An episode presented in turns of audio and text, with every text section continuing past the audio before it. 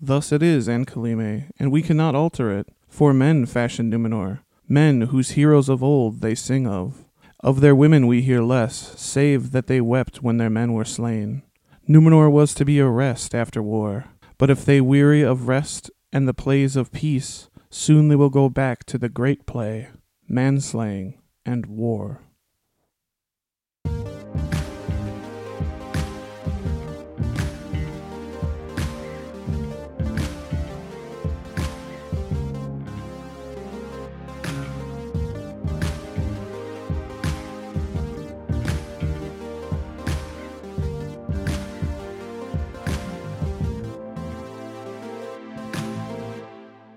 Hey there, children. Welcome back. Children? it's a cult, don't you know? We're the fathers of a cult. Gotcha. Yeah. Welcome to Keep on Tolkien, guys. Hey guys, welcome back. I'm Joel N, And I'm Danny J. and today we've got a pretty exciting episode. Yeah, I would call it obscure. Th- I- Would you say this is the most obscure story we've covered yet? Yeah, of the official stories. Yeah, this is definitely more obscure. I mean, it's out of the unfinished tales. Yeah. So, by definition, guys, spoiler alert, this tale is not finished. So, there's no real ending to this story, but there's a lot of details that lead up to the end. Yeah, and it's a really cool story because it's one of the only stories we get out of Numenor. Yeah, it's actually the only surviving, even somewhat intact tale of Numenor uh, that's not like a broad history of the island. And of course, we're talking about Aldarion the Mariner. I think in the unfinished tales it's called Al- Aldarion and Arendis. It's called The Story of Aldarion and Arendis, the Mariner's Wife. And yes, it is in the Unfinished Tales. And like we said, it starts. It takes place in the Second Age, which Second Age Numenor. So today we're going to be referring to some places and things of Numenor. So if you want to know more about that, you could go back to last season and listen to part one of our Kingdoms of the Dunedain series Oh yeah. and learn all about the geography and history of this lovely little island where this story takes place. We were really big fans of the uh, the Kingdom of the Dunedain yeah, series. I think it's awesome. Like I listened to it super proud. Yeah, it's great, guys. Go back and listen to the Kingdoms of the Dunedain. We did a lot of research for that, and it was it was really fun. Yeah, I think that's just one that we really enjoyed doing, Yeah. which is why we like it so much. hmm But uh, Aldarion and Arendis. So let's start with who Aldarion is. Aldarion, well, he's the sixth king of Numenor, and he's also the son of Tar Meneldur. He founded the Guild of Venturers, and he's the father of Tar Ancalime. And who was she, Joel? She was the first ruling queen of Numenor. Hell yeah. She was, uh, let's see, she was number eight in terms of the rulers, but she was the first female ruler. And we'll find out why that is. Yes. Uh, let's get into some names for Eldarion, because like many Tolkien characters, he's uh, he's named something in the beginning and never called that again for the rest of the story. So his true name, Enardil. Uh, another name, Tar Tar Eldarion, and also Enardilia. Some of the titles that he got along the way were the Mariner, Lord of Ships and Havens of Numenor, and the Master of Forests. So basically, what like what we said in the beginning, the pretty much the only source material we used for this episode is the story of Eldarion and Arendis, the Mariner's wife, that is found in the Unfinished Tales. Yeah, there isn't much information about this elsewhere online. We usually do a lot of Yeah. online research. we do a lot of stuff. yeah cross uh cross uh, research where you know we find stuff online and then look back at it in the book but there's really nothing online to to refer to for this story. It's it's pretty sparse. So it was, a fun one to write. Let's get into the early years. Aldarion he was born in the year second age 700 He was the son of Tar Meneldur, his father, and Elmerion. Now, Tar Meneldur, he never really gave much of a shit about the sea. He was uh, more interested in the heavens and the stars. yeah really into staring up into the sky as it were Even built a tower in the northern region of Forostar, and it was for the purpose of observing the stars. yeah in Almarian, Almarian, is that how you say it? I would say Almarian, right? Almarian. Yeah, Almarian. Uh, she's the daughter of Vayantur, who is the captain of the king's ships under Tar Elendil. And uh, yeah, so that was Aldarion's grandfather, and Aldarion was very close with him, as we'll learn in a little bit here. Yeah, they both had a really strong love for the sea. Yeah. He also had two sisters, which is uh, they're scarcely mentioned, but they have names. Yeah, I was kind of surprised to see that actually. Once again, just two more uh, female characters that I didn't know were there. And that is Alienel and Almiel.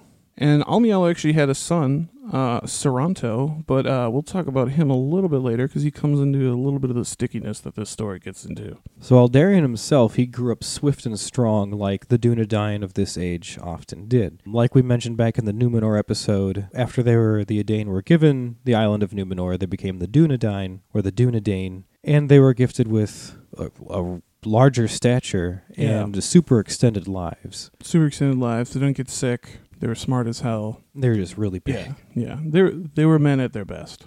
And here's a little excerpt from the unfinished tales about that. Aldarion, for so he was called in all tales, grew swiftly to a man of great stature, strong and vigorous in mind and body, golden haired as his mother, ready to mirth and generous, but prouder than his father and ever more bent on his own will. Yeah, as you hear in that little uh, little snippet there, he was never super close with his father, Meneldur. Yeah, they didn't have many common interests, and they didn't always see eye to eye either. Mm-hmm. Yeah, he just kind of never understood Eldarion. Like you'll see, you'll see as the story goes uh, goes along, he just they're not on the same page about pretty much anything. However, he did get along very, very well with his grandfather, Van Tour. And he had a dope, dope house on the southern firth of uh, the the Havens town, the port town, uh, Romenna. And it had like its own little bay where like there was a bunch of ships moored. And uh, Vayantur always traveled by water if he could. So like even if it was cl- closer and easier to get there by road, he would sail along the coast to get there instead. Yeah, he was a sailor. he had that love for the sea that Aldarion also had, yeah. hence why they got along so well. And uh, turn taught m- uh, much of the craft of shipbuilding and sailing to Eldarion, and he took to it really well. Yeah, he was- got really good at it. Yeah, kind of a prodigy. Here's a little quote from uh, the Unfinished Tales about that. Before he was full grown, he could captain a ship of many men, sailing from haven to haven. Yeah, that's really saying something. That's a talent. Yeah, and they consider full grown 25, so I figure he's like Okay. a teenager. So in his uh, teenage years or his tweens. Yeah.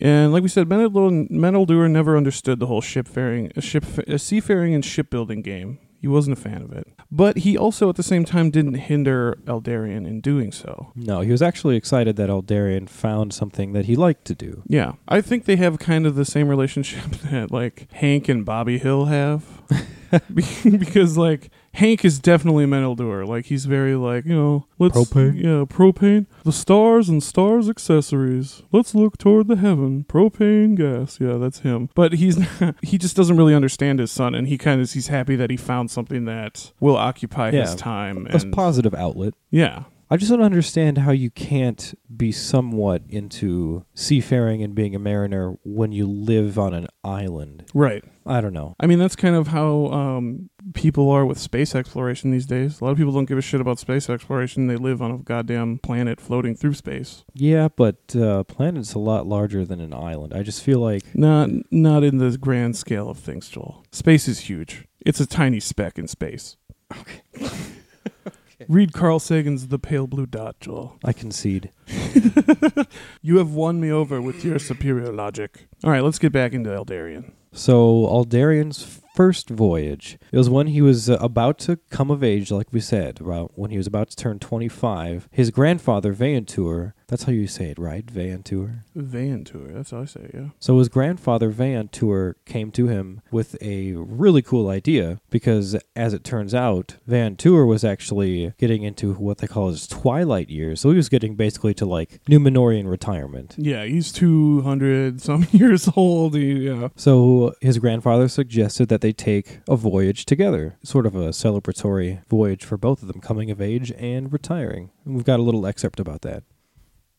I have in mind a way to mark it fittingly. My own years are far greater, and I do not think that I shall often again have the heart to leave my fair house and the blessed shores of Numenor. But once more at least I would ride the great sea, and face the north wind and the east.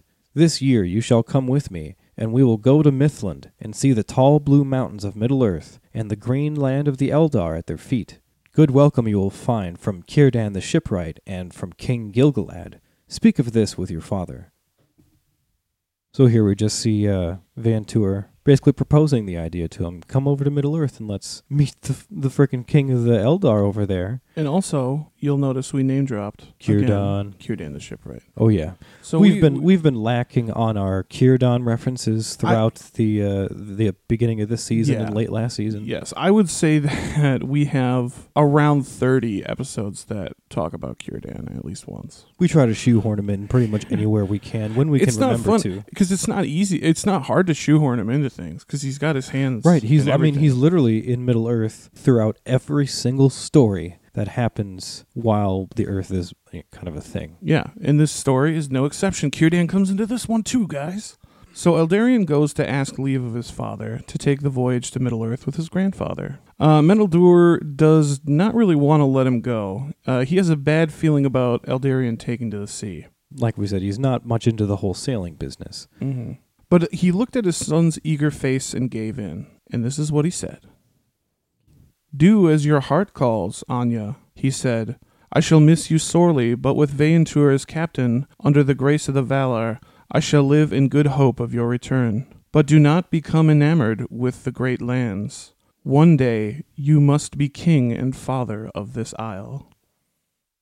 So his father finally gave him leave to to go on this trip. Yeah, I don't understand what your little weird hobby is, but go on your little field trip. I mean, I can see how that'd be kind of nerve wracking. Your kid's going off for a couple years because I mean, a marining adventure is a long time. Yeah, that's true. It's years. So, in the spring of the year 725 of the Second Age, Aldarion and Vantur set sail to Middle Earth. And they do it in this dope ass ship called Numerramar. There you go.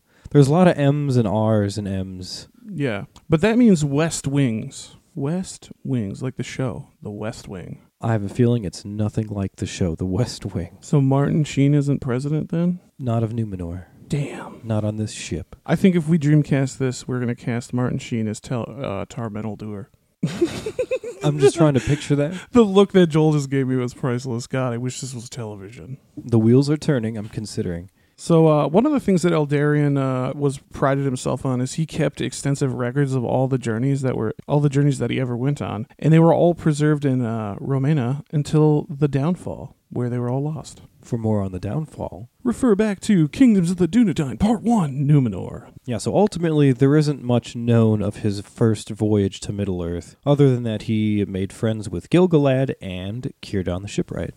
He also journeyed pretty far in, in Lindon and into the western part of Eriador, so he went inland a pretty good ways too. Yeah, He got a good feel for the land. But he didn't return for more than two years. and this delay was uh, chiefly due to the fact that Eldarion was learning every fucking thing he could from Círdan the shipwright, who is the man. Goddamn right. Yeah, who better to sit down and try to learn from? Yeah, especially if you're into the whole ship building thing. Yeah, I mean, Círdan was th- one of the first elves to ever reach the sea, and Yeah. he just stayed there the he whole just time. stayed there, yeah. And he's just been doing that ever since the elves reached the sea. So as long as the elves have been sailing ships, Círdan has been there building them. building them. We're gonna try to not make this episode about Círdan. It's just exciting that we finally get to talk. This is probably th- the only story where he is this heavily involved. True, yeah. Like the, he is such a side character. Like he's only like ever mentioned in most other places. But yeah, he's the best auxiliary character of all time, in my opinion. anyway, Aldarion. So there was great joy in uh, Romenna and Arm- Arm- Armenelos when they saw the ship come over the horizon as they were returning. Uh, Meneldur was happy to see his son, but he noticed a difference in him. He seemed to have an improved, like physical stature, like he was a stronger man, and his eyes were brighter. Yet they kind of had like a thousand yard stare, like they kind of looked far. They were looking past you. They were looking things far away. It kind of sounds like a similar thing, uh, like when the elves see the light of the trees. Mm-hmm. Yeah, it's this sea longing deep down in your soul. So ultimately, when he gets back from this first trip, he's just totally sold about this whole marining thing. It's Yeah, it's, that's what he's going to do with his yeah, life. It's him now. But now he's back, and his grandfather Vantur never set sail again. Like he said, that was kind of his last trip before retirement. Mm-hmm. His grandfather even gave Eldarion Numerramar as a gift. He wasn't going to use it. Right, he was done sailing. And Eldarion uh, really tries to be a normal Numenorian prince, but uh, it's never for him, and he's always looking toward the sea. He's got that sea longing always. It's just too much. Within three years of being home, Eldarion was begging to leave again. But he's also considered a full grown adult now, so he can kind of do what he wants. But he's always got to make sure his dad is cool with it, because you don't want to sail away. You'll, you'll, yeah, like you don't want Yeah. to sail away without the blessing of the king of Numenor. Right. Well, I guess he's uh, Meneldur's not king at this point. He's the king's heir. But still, he's uh, he's the king's heir, and he's also Aldarion's father. Yeah, so you got to be respectful. Honor thy mother and father. But ultimately, uh, after being back for three years, he f- he gets leave to uh, go out on another sail. Yeah, and he goes back to Lindon, and he's gone for three more years. and then he gets back, and what does he do? He leaves again, almost immediately. And this time he's gone for four years. Yeah, and now he's getting pretty good at this sailing thing, and he get he's not content with just sailing to Mithlond. He travels even further south along the coast of Middle Earth. He goes all the way down to the mouths of the Baranduin, which is the Brandywine. So this is kind of getting down the southern side of Eriador, right? Mm-hmm. along the coast. And he even makes it all the way down to the Bay of Belfalas, and he goes and hangs out with the Nandor down in Amaroth. Yeah, yeah. And these are all areas later that become the North and South Kingdom. Yeah, they become part of the kingdom of uh, Gondor. Yeah. Eldarion comes back to Numenor when he's 39 years old in a in uh, SA 739, and he comes with gifts from Gilgalad to his father because in the following year Tar Elendil was going to relinquish the scepter to his son Meneldur. And he was named king as Tar Meneldur. Anytime anybody becomes king, you get the title Tar, The Tar. which is a, Quenya prefix, isn't it? hmm And Eldarion, he stays at home for some time because his dad is king now, and he's like, you know, I want to, you know, be home. And Yeah, I'm sure there's a Mm. lot of stuff going on for them. He's part of the royal family Yeah. directly now. but while he's at home, he's lab- he labors to make greater vessels and to improve all the havens of Numenor. Because one of the main things he was um um asking Círdan about was uh, how to build seawalls. To, to like build bigger cities on the on the Oh, coast, so oh, okay. you know the water wouldn't get 'em. So not just about ships, but just living on the shores. yeah, general. yeah, building havens in living on the general, yeah. coast. But building ships and improving havens was not good enough, and the sea longing got to him, and he set sail yet again. And after that, he just is pretty much constantly going off on different adventures. And uh, eventually, he actually fo- uh, founds something called the Guild of Venturers. Because he's not the only Numenorian that wants to go out sailing. I mean, they're out they're out on an island, so Yeah, yeah. So there's plenty of people with the sea longing there, and these are some tough fucking Numenorians. These are like, the Guild. yeah, the Oh, guild. yeah. They're the toughest people around. They are the mariners. Yeah, I mean they're they're like they go so far away. Yeah, And- when the we mentioned previously um, about in the in the Numenor episode about how when the Numenorians started actually like going to all corners of the earth, Yeah. this is when that kind of stuff starts to happen. hmm And there's a great map of it, in Karen Wynne Fonstad's The Atlas of Middle Earth, which you should all buy on Amazon right now. I actually bought that recently, and it was one of the best books I bought to accompany, Yeah. especially like the Silmarillion, because it's got, Yeah, dude. it's got everything in there. And if you're a cartography nerd like I am, you know us cartography nerds.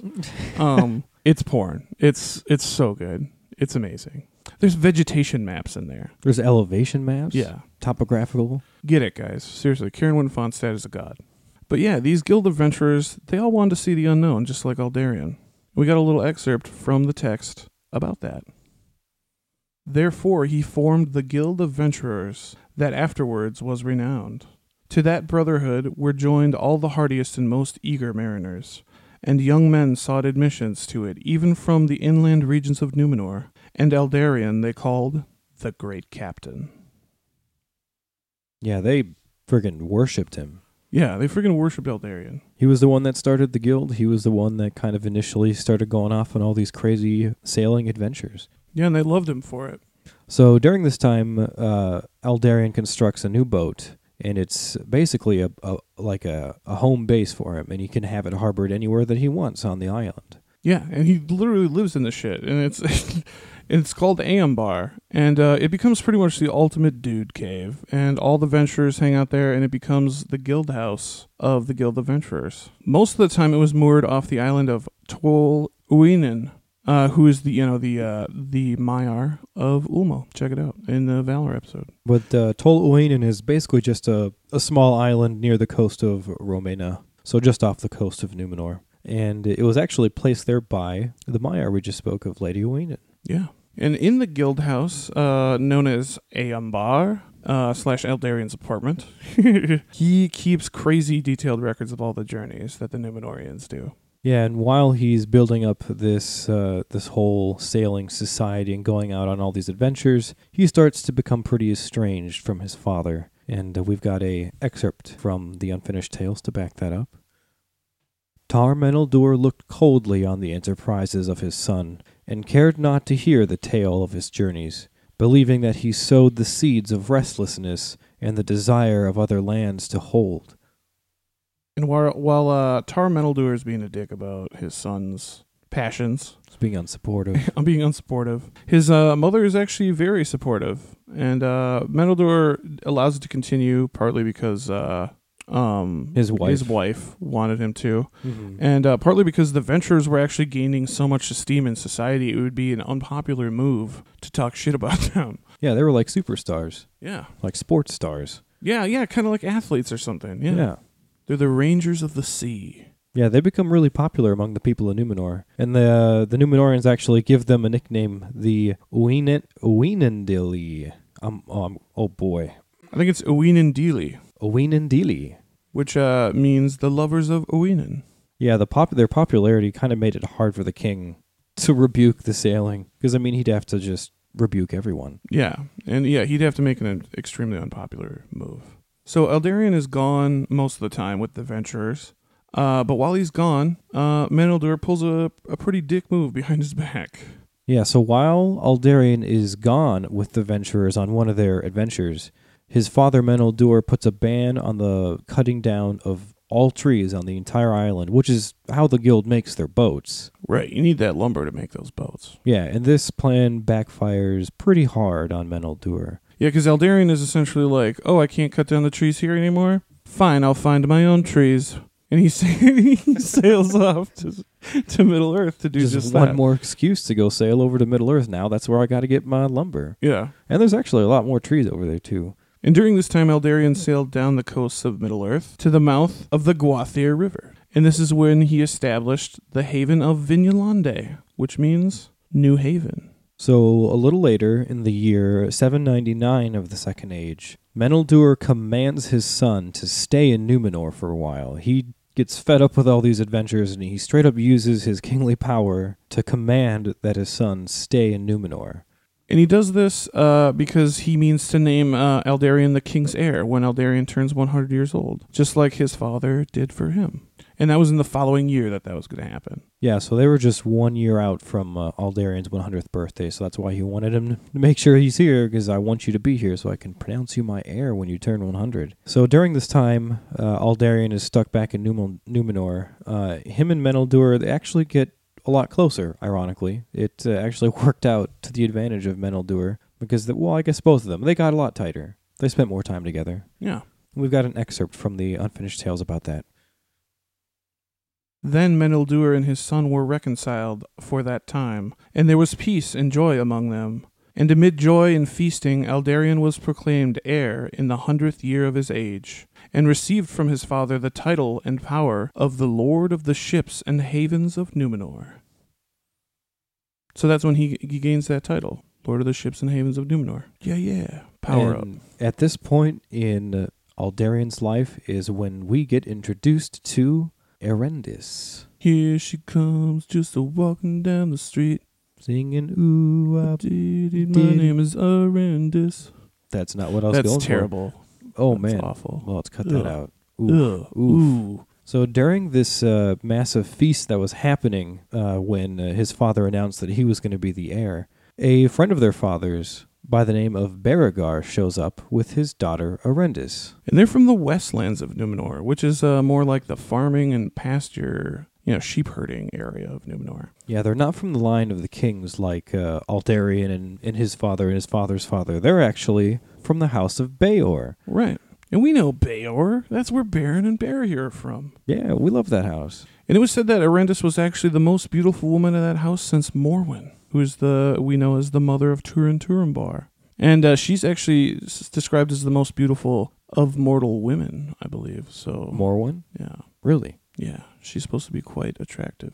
So the house of Beor, they had longer lives than most of the houses of the Edain back in Middle Earth, but nowhere near the uh, a length of time that the family of Elros gets. Which is yeah, a ridiculous lifespan. And that's the family that Aldarion belongs to. Yeah, the line of Elros. Yeah. So this is uh, just kind of setting things up for trouble. Mm-hmm. And Queen Elmarian, uh, she takes note of her beauty. She says that she ha- she's dark haired, of slender grace, with clear with the clear gray eyes of her kin. Remember, Morwen was also known for the gray eyes. And Arendis is almost instantly enamored of Aldarion as soon as she sees him. An excerpt from the Unfinished Tales. But Arendis looked upon Aldarion as he rode by, and for his beauty and splendor of bearing, she had eyes for little else. So Arendis at this point actually enters the house of the queen, um, and she finds favor with both the king and the queen. But uh, she doesn't see Eldarion all that much. Here's a little excerpt. But little did she see of Eldarion, who busied himself in the tending of forests, being concerned that in days to come timber should not lack in Numenor.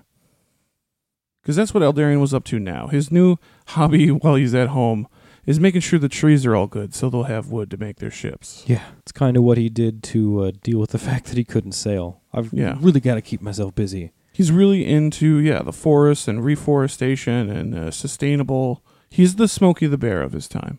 So during this time of not sailing, the guild begins to grow very restless. They were really upset that Eldarion wasn't commanding them and, you know, coming with them on uh, going out on all of these adventures. They were forced to sail only around the island and the surrounding seas, and they really wanted to make one of their journeys back to Middle Earth. Yeah, they were all about going back to Middle Earth. So six years after Aldarion is named the king's heir, he finally just becomes determined to return to Middle Earth. He can't handle it anymore. He's got to go out and set sail. So he asks leave of his father, and he gives it begrudgingly. The king wanted him to stay in Numenor to find a wife because he's getting to be about that age. Um, but Aldarion straight up refuses, says he's not interested in that at this juncture.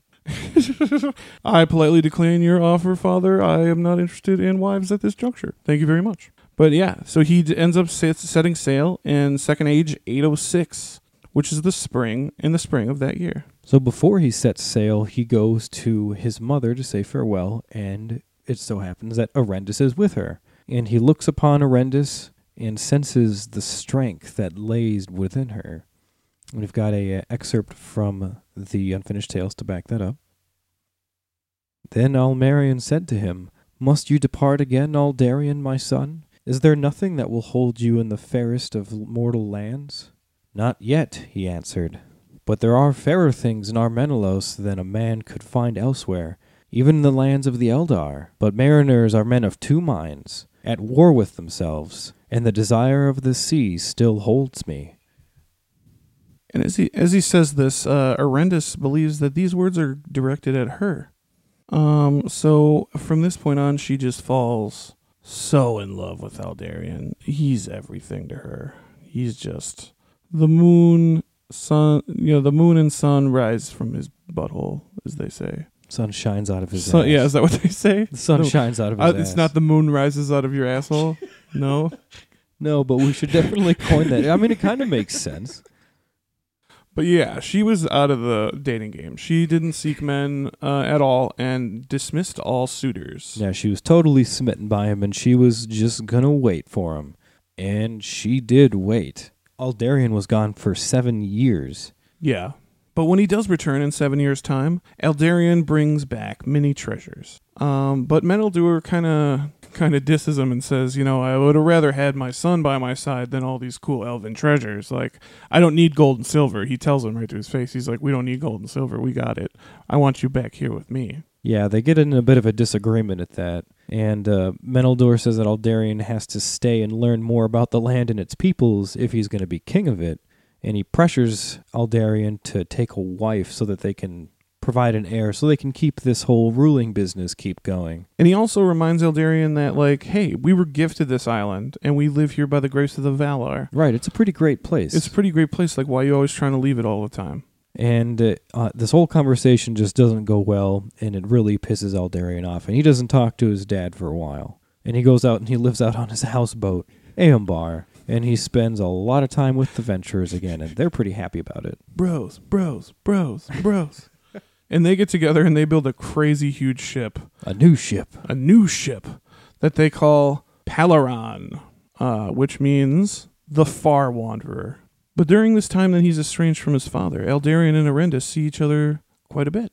And this was kind of manufactured low key by the queen, you know. You know how your your mom when like try to do that, try to set you up with somebody. She's like, "Oh, Joel really likes this girl over here. Maybe I'll invite her over for dinner or something." No, actually, my entire life has been quite the The opposite. opposite, Yeah, no. I wasn't the whole life. allowed to hang out with girls for a very long time. That was my life as a child. Well, anyway, I, I from what I read, moms do that.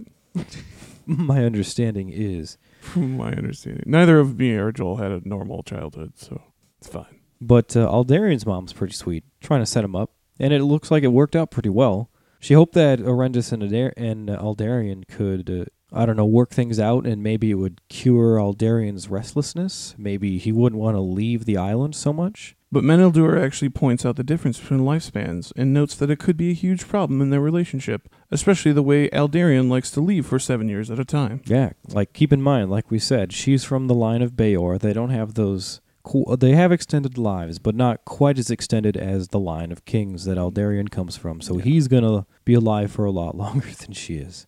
But when that dope ass boat Palarran is finished, Aldarion means to set sail yet again. And this really pisses off Meneldur. But he ultimately agrees to not use his power as king to stay him. And that's only because his wife, Almarian, made him. Yeah, otherwise he would do it again. And that brings us to a uh, a little Numenorian tradition. This is one of the things I loved about this story, since it's one of the only stories we get out of Numenor. We get a little more about Numenorian culture. yeah, it's kind of cool. So there's a tradition that the Numenorian ships that set sail from uh, off away from the island, uh, when they set sail, a female member of the captain's family places a wreath called an oiolarie. I think it's, yeah, No, Oilire. Yeah, I think, I think that's close Oilire, yeah. oiolaire. And they put this on the bow of the ship. It's it's a bow that they put on the bow. Isn't that funny? I used the word wreath in this part of the thing because it says bow of the ship, and I didn't want to get confused. They put a bow on the bow. Yeah, Yeah, so it's just kind of a, a nice uh, traditional ceremony, just a, a sending off of the ships. And this signifies the ever summer.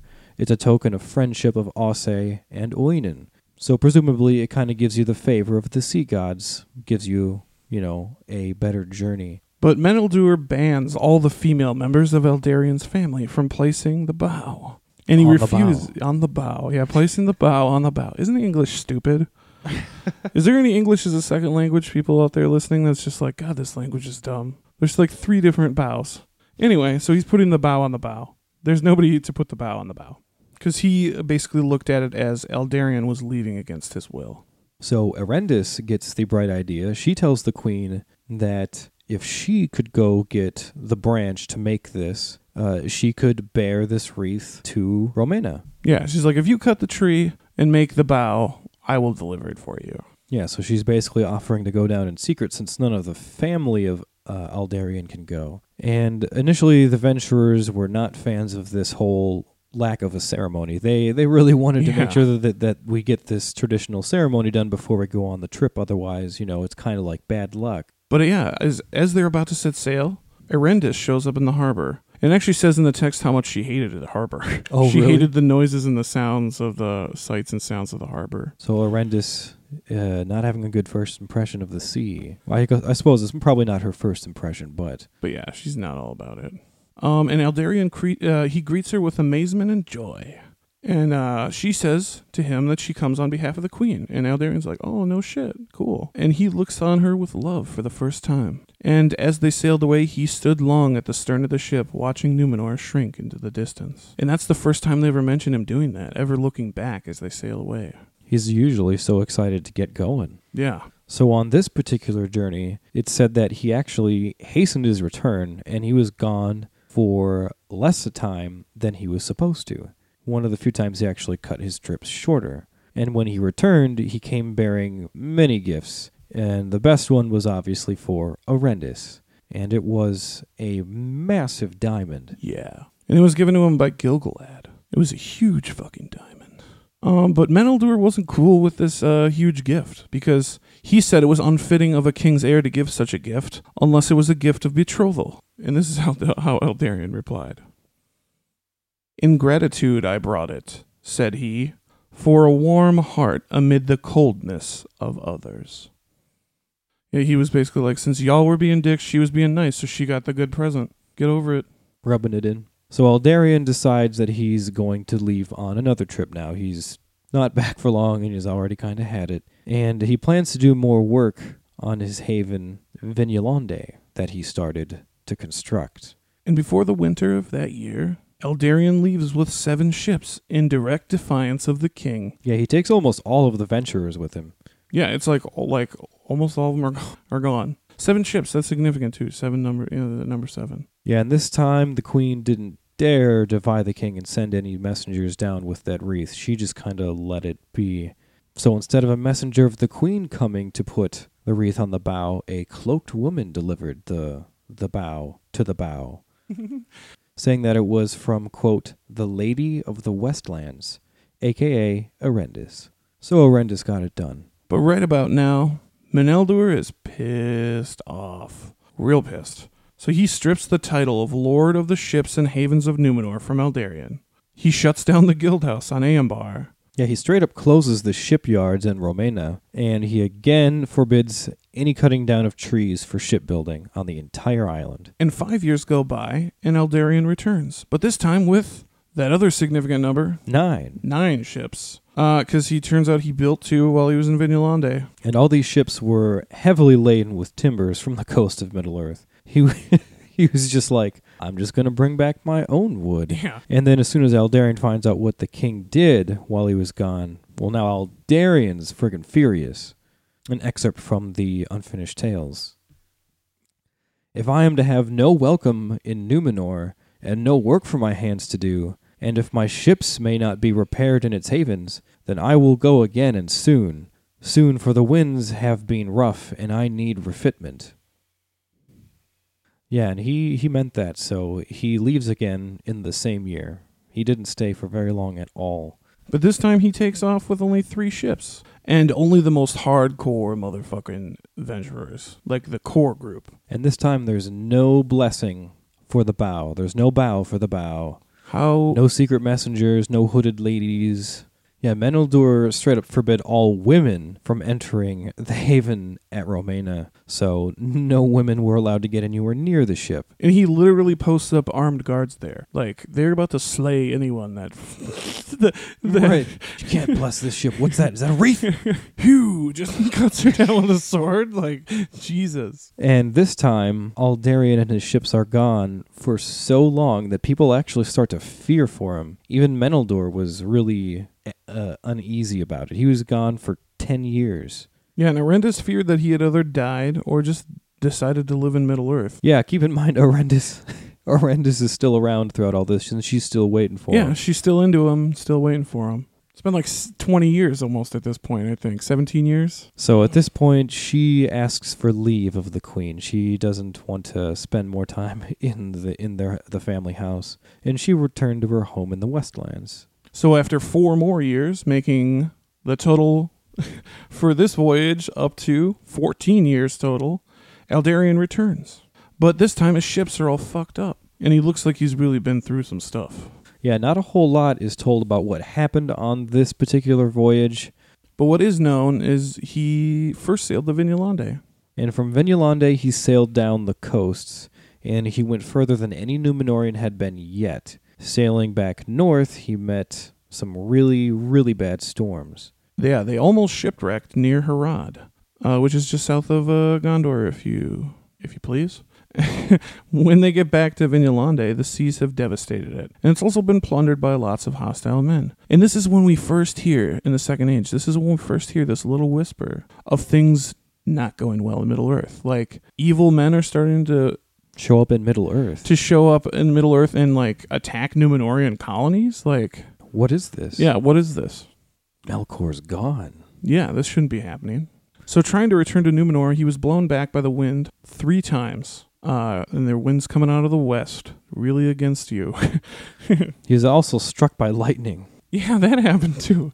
He gets struck by fucking lightning, and uh, the ship, the mast breaks off his ship, and uh, it's it's no good. And they have to like repair it out in deep water. Yeah, and they they do make it back, but barely. So since he's been gone for so long, and it looks like he barely made it back, uh, Menil- Meneldur is actually uh, Meneldur is pleased that his son is returned safe through all the hardships, but he does rebuke him for his rebellion. Yeah, he says that Aldarion caused him to uh, forego the grace of the Valar, and he also risked the wrath of Alsei and Uinen, not only on himself, but he risked it on all of the men under his command. So he's basically telling him he was being pretty irresponsible. Yeah, being kind of selfish. Yeah. But ultimately, he does reinstate Aldarion's title as Lord of Ships and Havens of Numenor. He's happy he's alive. He's happy he's back. Yeah. He also gives him the new title, Master of Forest, of Forests, and uh, this is actually where the name Aldarion means, uh, where it comes from, because he's remember actually his name is Anardil in real life. So up until this point, he's been going by the name Anardil. Yeah, but when they tell the tale, they always say Aldarion. Okay. You know what I mean? Like, Yeah. like if you were talking about Feanor in childhood, you'd still say Feanor, even though he might not have been called that yet. Right. Yeah. So we know him as Aldarion, but up until this point in his life, this he is had- wh- yeah when they start calling him Aldarion. yeah. Yeah. And that means of the trees, Aldarion. Literally of the trees. he's always planting those trees. Aldarion's pretty uh pretty bummed when he finds out that Arendis has left Armenelos. But at the same time, he was too proud to seek her out because he knew he had been a long uh, way away. or He'd been a long away for a long time, and like you know, he figured if he did seek her out, it better be to ask her to marry him. Right, because he'd been kind of putting off this thing for a while with her, because they've they've Mhm. both like you, that you know they've both cared for each other for quite some time now. But he's always going off doing his little adventures, Yeah, still not willing to be bound. so he just avoids seeking her out. But in the meantime, he goes to work to repair and neglect the ships and havens and the forests of Numenor. Yeah, he had been gone for nearly 20 years, so there was some massive deforestation that happened because the people without him, for whatever reason, the people, they weren't uh, planting enough trees to make up for what they were cutting down. They didn't have the system down, apparently. Yeah, they didn't uh, know that you should plant two trees for every one that you cut down. It's not really a system as much common sense, I think. You Yeah. should at least two trees for every one that you cut down. Right, Aldarion always planted more than he cut, which was ultimately the point behind it. Yeah. But one day while he's riding in the forest, he comes upon a woman that is cloaked in green with a large white gem clasped at her throat. Initially, he mistook her for one of the Eldar, uh, which sometimes visited that part of the island. They were on the west part of the island. Mm-hmm. But surprise, surprise, it's Arendis. And he felt in that moment the love that he bore for her. And he saw up until now that his life had been, well, sort of empty. So this is the point where he really finally, really falls for Arendis. Mm-hmm. He submits. Arendis and Eldarion, they ride back to the house of Beregar, her father. And that is where Aldarion officially makes clear that he is looking for a betrothal with Arendis. But Arendis was, uh, she was kind of leery. Kinda leery. Kind of leery. Uh, at the, she was at the right age for marriage and the custom of her people, but she also didn't want to compete with the sea for Eldarion's heart and attention. Yeah, I mean, at this point, she understands that the sea is a pretty big deal for him. She's been waiting for a long time, and he's always off going on all these these trips, and he's made it pretty clear that that's like the most important thing to him in his life. Mm-hmm. And she actually states that she will, quote, utterly defeat the sea. Yeah, she she finally decides she's gonna she's gonna do it. She's gonna try to be with him, and she's gonna what does that even mean? Yeah. Overcome his love for the sea. She has very violent rhetoric toward the sea. We'll see more of that later. So during this time, Aldarion neglects the ships in the havens altogether. He also doesn't cut down any trees or plant any trees. He just kind of neglects his duties for a while. He's totally captivated by Arendis. Aldarion, uh, he actually begs Arendis to sail around the island with him in Eambar. And this is to honor the passing of the of a hundred years since the founding of the Guild of Adventurers. And Arendis agrees, but she really hates the whole thing. She's she's not a sailor. She doesn't like it. And they set sail from Romenna to Andunier, and they are greeted by Valandil, the Lord of Adunier, Aldarion's kinsman. And Valandil's actually the heir of. Um, these are the guys that Isildur and Elendil are related to. Oh, okay. Yeah. He makes a really great feast for them, and at the feast, he actually names Arendis Uinenel, which translates to daughter of Uinen, and she hates it. Yeah, and she spoke aloud to Valandil's wife, and she says, Call me by no such name. I am no daughter of Uinen. Rather, she is my foe. Once again, just hating on Aldarion's love for the sea. And Eldarion goes back again to rebuilding Romenna.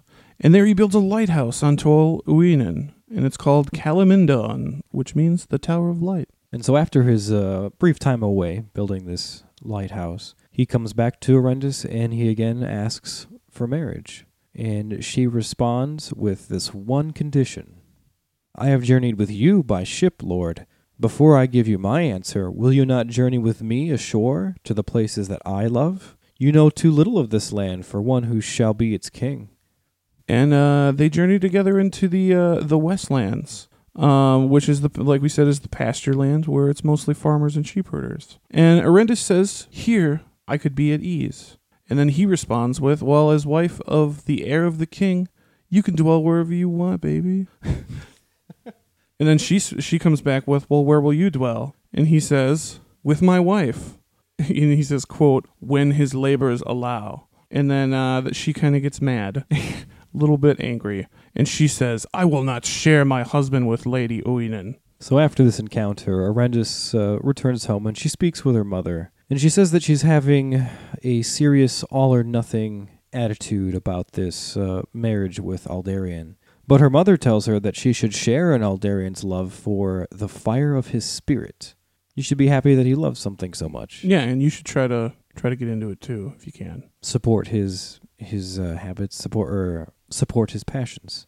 And the queen, who's actually friends with Arendis' mother, hears of this, and she invites Arendis back to Armenelos because uh, she's actually pretty afraid that Eldarion's going to get depressed and want solace, and he'll want to sail away again. Because by this time he had been ashore for quite a while. And there in Armenelos, she finally reconciled with Eldarion. She finally accepted that they are going to get married. Finally. Finally. So Aldarion and Arendis, they make the uh, significant travel to the Mel- Meneltarma, and uh, the journey kind of it's kind of it kind of marks their marriage, right? Mm-hmm.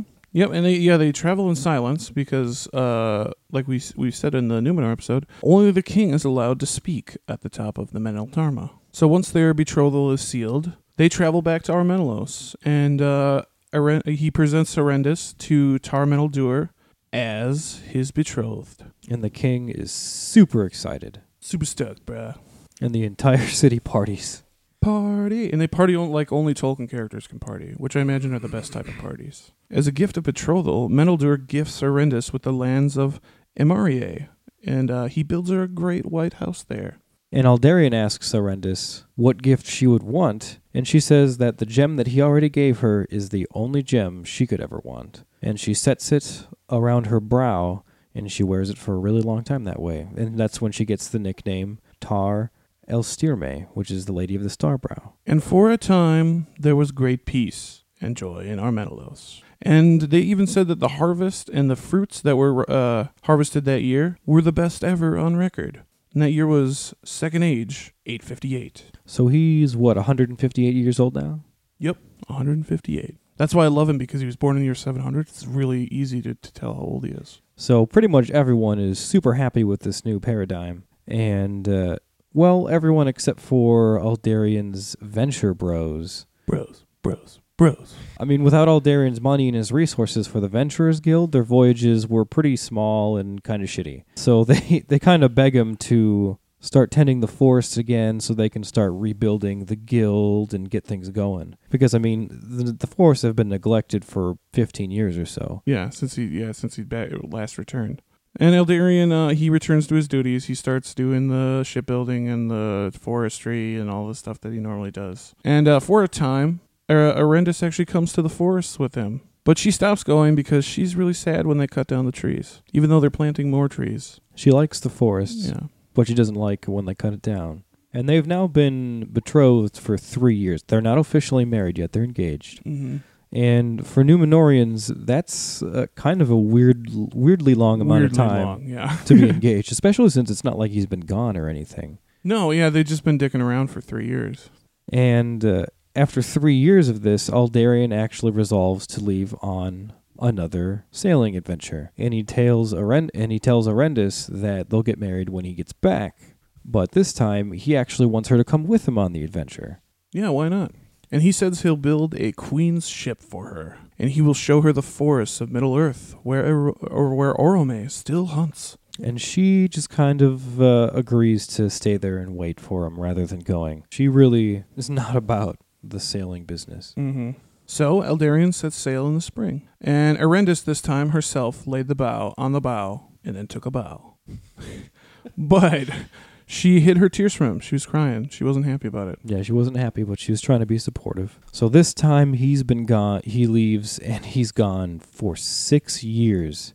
That's a pretty long time, especially considering three years was a long engagement, and now so he's they've gone. been waiting nine years to Yeah. get married. He's been gone for twice that long, and when he gets back, everyone is pissed at him. Yeah, even his mom is cold to him when he comes back. Yeah, when he gets back, the Ventures are no longer held in very high esteem among the people. They're not super cool anymore. Yeah, and people in general just thought that Eldarion was a huge dick to Arendis because everyone likes Arendis, Right. and not everybody likes Eldarion. That's the thing. Like his bros really like him, and he's got a lot of influence, but the people themselves aren't super into Eldarion. And it was kind of a dick move, proposing to a lady, putting it off for three years, Yeah, dude. It's, and then what just are you doing? dipping out for six. Yeah, Yeah, shit or get off the pot, as they say. yeah. He was. He said he was gone longer than he had initially planned, but he was uh, getting some serious shit done over in Vinyalonde, over in Middle Earth. Because when he got there, he found it totally ruined, and once again, men from uh, some evil men from Middle Earth were becoming increasingly hostile with the Numenorians and their their co- their uh, colonies. And he finally seeks out Arendis, but her reception is also cold.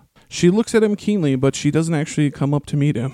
Uh, she finally does uh, ask him to tell his stories, and they um, start talking again, and they soon become close again. Yeah, they're still in love. It's been a very long time, but finally. In the year 870, so he's 170 years old, finally Aldarion and Arendis get married in Armenelos, and the whole city goes fucking nuts. Yeah, they said every house had music, all the streets were filled with men and women singing, there was partying, feasting. It finally happened. And after their marriage, they go on sort of a honeymoon, traveling through the island until they reach Endunier. And uh, when they reach Endunier, there's just a great feast that was prepared to them by Valandil, which we learned earlier was uh, family to Aldarion. And uh, all the Westlands were there. Yeah, literally everybody, because they all love Arendis. And, but the morning before that all this feasting happened, Eldarion saw a ship sail out of the west. It was a tall white ship with white birds flying all around the sails. And this ship was from Valinor. Bum, bum, bum. And a, uh quick excerpt from The Unfinished Tales. Thus the Eldar graced the wedding of Arendis for love of the people of the Westlands, who were closest in their friendship.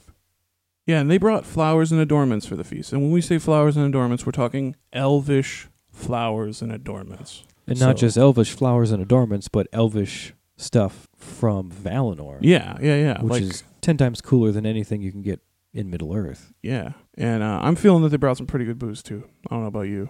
I bet. Yeah, they brought they probably brought some pretty crazy elvish booze. They brought minstrels and singers, and they sang a ton of songs about the elder days, Gondolin and Nargothrond, and the heroes of the Edain. They always remember this shit. Yeah. And they also brought hella presents. To Aldarion, they gave the sapling of a tree. The bark was snow white, and its stem was strong and straight as steel. They actually asked uh, Eldarion's like, I bet you could make a good ship out of this. And they were like, we don't cut them down. We have them for our flowers. He looks at the white tree and he, he's like, "Oh, this is a real cool tree. I could build something on." yeah. And to Arendis, they gave a pair of elven birds, and they're songbirds, and they had gold feet and beaks. And they sing constantly, and the cool thing about them, they don't repeat cadences. So they eventually, they essentially, Have an ever-changing song. well, they compose their own music. Oh, okay. These are some really sweet birds. Yeah, the Eldar uh, spoke to the birds and basically named Arendis as their master, and they followed her wherever she went. So at this point, they leave Adunier and Dunier, and they travel back to the king's house at Armenelos. Two years into their marriage, Arendis conceives a child, and she bore Eldarion a daughter, whom they named Ancalime. And later, she becomes the first ruling queen of Numenor, and she's said to be the most beautiful woman in the line of Elros. Period. And this made Arendis very happy because she figured that meant that Aldarion would stick around to try to make a son heir so that they actually had an heir to the throne. Mm-hmm. She figured that would be on his priority list. Yeah, a true anchor baby, as it were. Yeah, because at this time the law was that the eldest male nearest in kin was the one that inherited the throne. But ultimately, Arenda still fears that sea longing in Aldarion, and she watches jealously anytime he goes and hangs out with his venturer buddies. And at one point, he actually invited her to come to Ambar, and he she had this like furious look in her eyes, and he was just like, "Oh, cool," and he never asked about it again. Okay, so you don't want to come hang out with the Venture Bros. Bros, bros, bros. so after five years ashore, he uh, Aldarion finally goes back to his forestry business. He needs something to do. So he was often away for days at a time, and uh, but because of his efforts, Numenor was pretty much set for lumber. And he also starts getting back into shipbuilding, and he has this great vision for a ship, uh, and it has sails as great as clouds, and had enough stores for a whole town. And uh, they straight up built it in Romenna, and they called it Turuphanto, which means the wooden whale. And he kind of did this on the down low because Yeah, uh, let's not tell the wifey about it. Yeah, yeah. I mean, at this point, there's uh, there's some bad, there's some some old wounds with the whole sailing and building new ships business. So he doesn't tell Arendis about it, but nonetheless, she hears about it. I mean, how can you really keep a ship that big a secret? Yeah, the wooden whale? what is that giant piece of wood out there, Eldarion? Yeah, it, it looks like a city. It looks like there's stores enough for a whole town in there. Yeah. So one night, basically, when they're having dinner, she uh, passive aggressively brings it up, and uh, she basically starts sort of talking shit through a smile at him. Yeah, you know how people do that. They oh, that's very common in Minnesota. She's like, "So are there any trees you didn't cut down today then, hun?" Like that. Like she's very passive aggressive. Yeah, she's pretty upset about all the uh, cutting down of trees for this massive ship. And Eldarion pretty much goes ahead and responds to her, "I need something to do while I'm stuck here." and she's pretty pissed. I mean, he, you're stuck here. Oh yeah, man, he pretty much gives her the impression that he's stuck here. stuck here with her. Yeah, you and your, you and your fucking daughter. It's not like you have a family, Eldarion. When Ancalime was uh, only four years old, Eldarion tells Arendis that he wants to leave again. Yeah, he basically sticks around until her birthday of that year, and he makes a big deal out of it. And she's sad that her father's leaving, but she doesn't quite understand that he will be gone for a very long time. Yeah, she's she's pretty young. I mean, she's only four years old. yeah. And when he bids farewell to Arendis on this trip, uh, she mentions how her years are waning while he is still young because he's from the line of Elros. Yeah. This uh, this difference in aging is finally starting to catch up with him. And he's like, he sa- he tells her, he's like, look in the mirror. You're still young and beautiful. All I need is two years, babe. Just give me two years, and I'll be back here. And she agrees very reluctantly, but uh, she basically says like she really has a choice. She's like, fine. Like, did I really have a choice in this matter? Go get your two years. And he gets in his new ship. He built another new ship, Yeah, another one. and this one is called Hirilonde, the Haven Finder. And he leaves without the blessing of Meneldur or Arendis. There's no bow from Arendis. It's actually like one of his buddy's wives that does it, and he's super salty about it.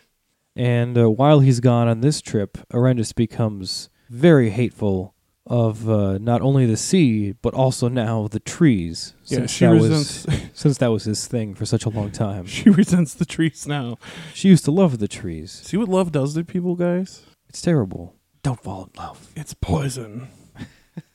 And eventually she left their home in Armenelos and moved back to Emerie, where she was from. And she took her daughter Ancalime with her. And this is where Arendis really starts to get sour. She isolates herself and she starts to blame men for pretty much everything. And this is uh, where our opening excerpt is from, in case up until this point you're wondering what the fuck that meant. This is what Arendis says about men. That's the opening excerpt. Yeah, that's Arendis talking to her daughter. Yeah. There's a, because like we said, the story's not finished, but after the more finished part of the narrative, Tolkien had written like a, uh, like a soliloquy or something that she had said. And it's fucking awesome. If you, if you want to read it, it's, uh, it's super like man hating and stuff, which is great in my opinion. It was, it was, it was we got a little, It was very bitter. yeah. But yeah, she isolates herself and her daughter from the outside world. There's only women around, and uh, she aimed to bring up her daughter in bitterness towards men. This kind of reminds me of Great Expectations. Did you read that? I hate that book. Oh but- yeah, not for a long time. yeah. but yeah. Remember Miss Havisham? Yep. Yeah, She what- raises that girl. yeah, she Havishams the shit out of this girl. Yeah, and she at this point she also dismisses the elven birds, and uh, they sadly fly all the way back to Valinor. Yeah, they're like, you don't want us here anymore. Fine. And so that's kind of the the the, the symbolic ending of their marriage. I'd say that's when she gave up on it. Oh yeah, Yeah, because as you'll see, this is during that two-year time too. So she Mhm. was just not happy with that. I mean, two years is a really long time. That's not okay. It's just not as long as some of his other trips. yeah, But uh, when the two years are about up, she returns to Armenelos by the wishes of the king. So I guess she's there for him when he returns. And then when two years kind of comes and goes and he doesn't return, that's when she's like, nope, uh, no, we're done with this. And she just moves back home and never leaves that part of the island again. and she never tells Ancalime anything about her father, not even his name. Um, and she just makes it look, look like uh, we were abandoned, like he's never coming back. That, that's more or less what it is at this point. But Aldarion does return. When Ancalime was nine, Aldarion's ship was spotted coming into the harbor. so yeah, he was supposed to be gone for two years. He comes back five years later. Yeah, that's over twice as long. Yeah, Yeah, there was no one, no one to be seen to greet him when they returned, and uh, he rode to Armenelos and found that his old house was shut and kind of boarded up, and he was not happy about it. So he goes to see Daddy. That's where he goes. and Meneldur is super, super cold to him, like colder than he's uh, kind of ever been. And he talks to him like he would talk to. uh, It says it, he talks to him as a king would talk to a captain, which I'm imagining he's kind of talking to him like he's an employee. you know? Right? Yeah, Not his son, but an employee. yeah. And his dad tells him basically to go home to his wife in Emerie, over on that part of the island, because that's where she went when you were gone for so long. Yeah, he actually says uh, he's like you should go home to your wife, or he's like go home. There's even an exclamation point. There's not many exclamation points in Tolkien, but there is the, in this sense. He says go home, and Eldarion's like I'm not really sure where that is now. And it's kind of a sad moment where he's like she's in Emerie, go back there. So he goes and he does meet Erendis, and uh, she tells him she stopped expecting him back, and she made no preparations for him.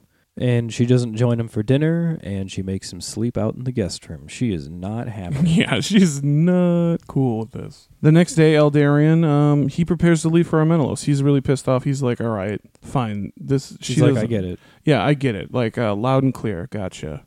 But he also orders his daughter to be back, brought back to Armenelos. Yeah, even though when he meets his daughter, his daughter has no idea who he is. I mean, uh, her mom definitely didn't didn't tell her who he was. Mm-hmm. Yeah, she had no clue. So Aldarion returns to Armenelos and gives his father a letter from Gil-galad. This is a letter he brought back over from Middle Earth. And the letter says that uh, there's growing evil in Middle Earth, and that a it's not just the regular evil. It says that it's not just the regular evil men problem. It's a dark. Ser- it's a servant of Morgoth that's risen again. And uh, the letter asks them for aid in any way they can to help them defeat this new evil. And uh, we were talking about this earlier. Uh, you were telling me that this is the first time that Sauron is actually mentioned. In the Second Age, yeah, as like the uh, rising to power uh, that he does. Yeah. Mm-hmm. This is the first time we hear that any evil any evil lord is coming back since Melkor. Yeah. So Meneldur was uh, disheartened by the letter, but he res- he decides that he will not make a decision and that he's going to give the scepter to Eldarion and let him decide what to do. Yeah, he was really stressed out about this decision. But I don't know, pawning it off on his son seems kind of like a cheap move. Yeah, it's kind of like well, I don't know. It, it, it's like the it reminds me of the, the the Godfather when he's uh he says uh, he's like I will not be the one that ma- that breaks the peace we've made here today, knowing full well that he's going to tell his son to do it when he gives him the the reins. Like, Gotcha. Yeah. So he just he's just trying to alleviate responsibility. So this is kind of where the story of Eldarion the Mariner kind of ends. This is where we we uh, don't really have any more information about him. The narrative ends. Yeah, we get up to the point where we introduce Sauron, and now there's Yeah. an evil there's an Yeah. evil figure that needs to be dealt with, and the king passes kingship down to Eldarion because he figures Eldarion will know how, what to do with it, and then the story ends. Yeah. It's quite a cliffhanger. And what we do know um, is that we do know that um, Eldarion the Mariner, as king, sailed back to uh, Middle Earth numerous times, and he aided Gil-galad in the str- in his struggle. Um, we also know that Erendis and Eldarion stay estranged for the rest of their lives, and um, Erendis continues to be a hater uh, till the end of her days. And like I said, there's that really long uh, man-hating speech in the end of the story, in the end of the section, which is really cool. Everybody should check it out. Yeah, the story in the Unfinished Tales kind of ends, um, but there's kind of like an outline of this, how, this way the story is supposed to end, and then Tolkien actually wrote out that speech. Mm-hmm. So we got that in at the end there. Yeah, at least we have that. And also, she's one of the characters that it's kind of vague, but uh, she takes herself down to Romenna and throws herself in the harbor. So she kills herself. Yeah, it's kind of like not explicitly said, but it says that like people think she killed herself. Interesting. Yeah. Yeah, it's kind of a sad end to a long and sad story. Mm-hmm. And it's really the story. It's an interesting story to look at because I, I, I bet you anything there's going to be two different ways to look at the story: the male perspective and the female perspective. Mm-hmm. So like it's gonna it's gonna polarize people. Like I used to hate Aldarion the most. And then I kind of read this when I read this again, I kind of hate both of them now. I think they're both kind of selfish and they both kind of suck. Yeah, but I don't think that there's any question that Aldarion was pretty inconsiderate throughout most of this. Oh, true. Yeah. Yeah. Yeah, I mean, yeah, he's the and that's her point like he's the dude. They're always they're always inconsiderate hmm cuz they just do whatever the fuck they want to do. But ultimately, Aldarion also dies in the year 1098 of the Second Age. Yeah. And we just know when he dies. That's that's kind of it's in the annals of the kings like So he was 398, so almost 400 years. yeah, that's a hell of a run. That is a hell of a run. All right, well, guys, let's get to our favorite segment of the show. What did we learn on KOT? Beautiful. uh, so today we were talking about Aldarion the Mariner, Aldarion and Erendis. Uh, so we got to know the birth and early life of Aldarion and uh, some of the voyages of Aldarion. Yeah, we learned about his guild of adventurers, uh, more voyages, voyages, voyages, um, and the story of Erendis, her her background a little bit. And then we also, what else did we get into, Joel? Well, we got to touch on the new growing threat of evil in Middle Earth, the first word of it, actually. Mm-hmm. Um, we got to talk about the estrangement of Erendis and Eldarion. And then we kind of ended on the origins of uh, Ancalime and her upbringing of the Man hating. yeah man hating and uh, shelter, which ultimately because she gets both sides of it because she later lives with her dad that like she uh, her mom instilled in her being a really strong woman, which is Mm-hmm. creates a create uh, creates a great queen.